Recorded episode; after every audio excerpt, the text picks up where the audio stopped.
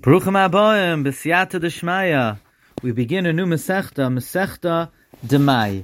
Demai is the Tvua and the Perois that are bought from Ami Ha'aretz, who are suspected on not taking off Miser.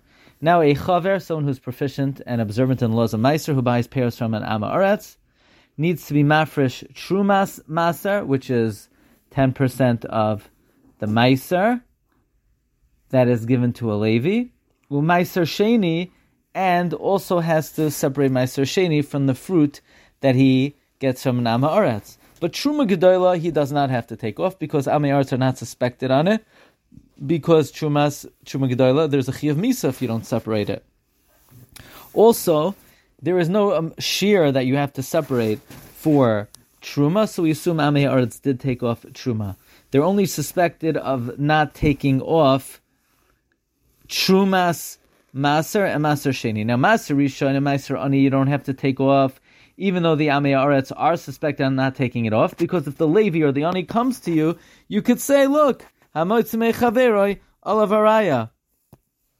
Prove to me that the Ami Ha'aretz did not take off the Ma'aser or the Ma'aser Ani. But when it comes to Terumas Ma'aser, we can't say that because we can't allow you to eat it, because somebody who eats Tevel that the Terumas and Ma'aser was not taken off is Chayiv Misa, and Mishum Yisura were Mafrish Terumas Ma'aser. Ma'aser Sheni, you also have to separate so that it is not eaten Betuma or not eaten outside of Yerushalayim. However, there are certain fruits that we are lenient regarding the laws of Ma'aser, and that is Hakal and Shebedemai. We are lenient regarding these types of Demai that you do not have to be Mafrish. Why? Because they are presumed to come from Hefger, because they're not Khashuv, and it's a double suffix. It might come from Hefger and be Patra Ma'aser, and even if it doesn't come from Hefger, maybe the Ami Ha'aretz took off Ma'aser. So, Hakalin Shebedemai. When it comes to the following cases are dealt with leniently regarding the laws of Demai.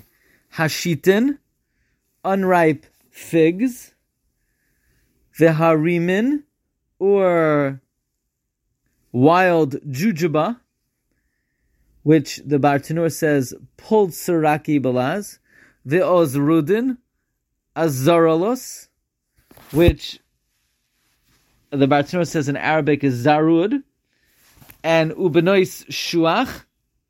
Benois shuach are wild white figs. Right? The Bartonor says teinim levanos ha migdalois mishal shanim l'shal shanim. These are wild figs that grow from every 3 years. Uvenois shikma, and young sycamore figs, or v'noivlois hatmara, fallen dates, or vehanitzpa Vehagufanin, which are fennel, Vehagufanin fennel, vehanitzpa capers, uvi Yehuda, and in the Judea, then another four items we are lenient with. Ha'oig. Oig is referring to sumac, v'hachometz, Rabbi Huda, and vinegar, Judean vinegar, we are also lenient with, and v'hakuzbar and coriander, like the ma'an is called kezeragad. Rabbi Huda says, "Kol hashitin b'turin chutz mishal dufra."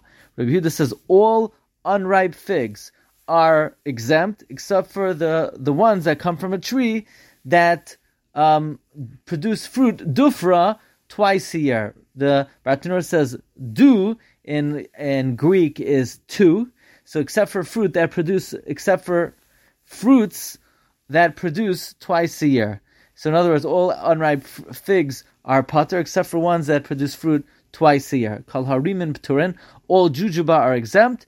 Chutz mirime Shikmaina, except for the ones from Shikmaina, which is a location, which are chashuv. Kal b'nai shikma p'turais, all young sycamore figs are pater, except for chutz min ha mustafos, except for those that have been sacrificed. What does that mean? Except for those that have been mustafos, that means they've been scarified, meaning shenis bashlu be'ilan. The Bartonor says they were ripened on the tree ad shenis bakamileim, until they cracked open on their own, because all of these items are Khashuv and they are presumed that they don't come from Hefger. So that's the final statement of the Mishnah. All sycamore trees are exempt except for the ones that are mustafos. Again, mustafos means they are left on the tree for a while until they break open on their own. Now, hademai ein loy chaimesh. Mishnah Beis. Demai, you do not add on a fifth. Normally, one who redeems Ma'aser Sheni has to add on a fifth to its value. However, since the majority of demai, we could assume that the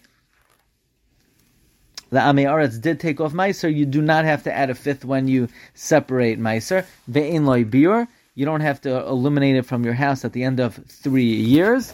And v'ne'achal o'inain. An o'inain is allowed to consume it. Normally, an o'inain is now allowed to consume Ma'aser Sheni.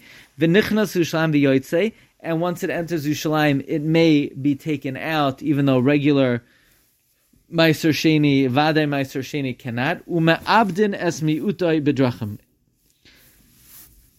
The Bartonur explains as follows. If you had Ma'aser Sheni of Demai on the road, in somewhat of a dangerous place, and it's a little bit, and even though you could bring it without a big tircha, you don't have to worry about it, and you could just let it rot on the road wherever you are. The Rambam explains what this means is, if you're on the road, and while you're traveling, a little bit gets lost, you don't have to worry about it, but by vadai, you have to bring up all the demai, and you have to be concerned even for small amounts. V'noisnoi la amaretz, you're allowed to give to an amaretz the fruit of demai to eat in Yerushalayim, even though you suspect that they're going to eat it betuma, as opposed to vadai demai, you cannot give to an amaretz because he's not going to eat it betahara, and then whatever you give to the amaretz, the Mishnah says v'yoichal kenegdoi, you have to eat a corresponding amount opposite it. In other words, whatever you give to the amaretz, you have to eat betahara, a corresponding amount, and you can redeem it kesef al kesef. When it comes, if you have the money of Ma'aser Sheni of demai, and you need that money, you could redeem it on other kesef chulin, but by vadai money Ma'aser Sheni, you cannot redeem kesef al kesef, unless it's the money of two different kings, and the second one is better money, more current money. Otherwise, it's not the darach to redeem that way. Nechoshes al nechoshes, you could redeem copper on copper. Kesef al nechoshes, you could redeem copper. You could redeem silver pieces for copper.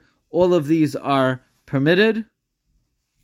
And unechoshes al peres, you could redeem copper for the produce. Now, our text in the Mishnah is Uvad Shiach Saviftes Aperis, provided that you then go ahead and redeem the fruits. However, the Bartenura says that you're allowed to then go ahead and redeem the fruits if you redeemed copper for produce. Then, in other words, if you put the Ma'aser Sheni on the produce, so the halacha is, you could go back and redeem the fruits if you want, and the Chachamim say no.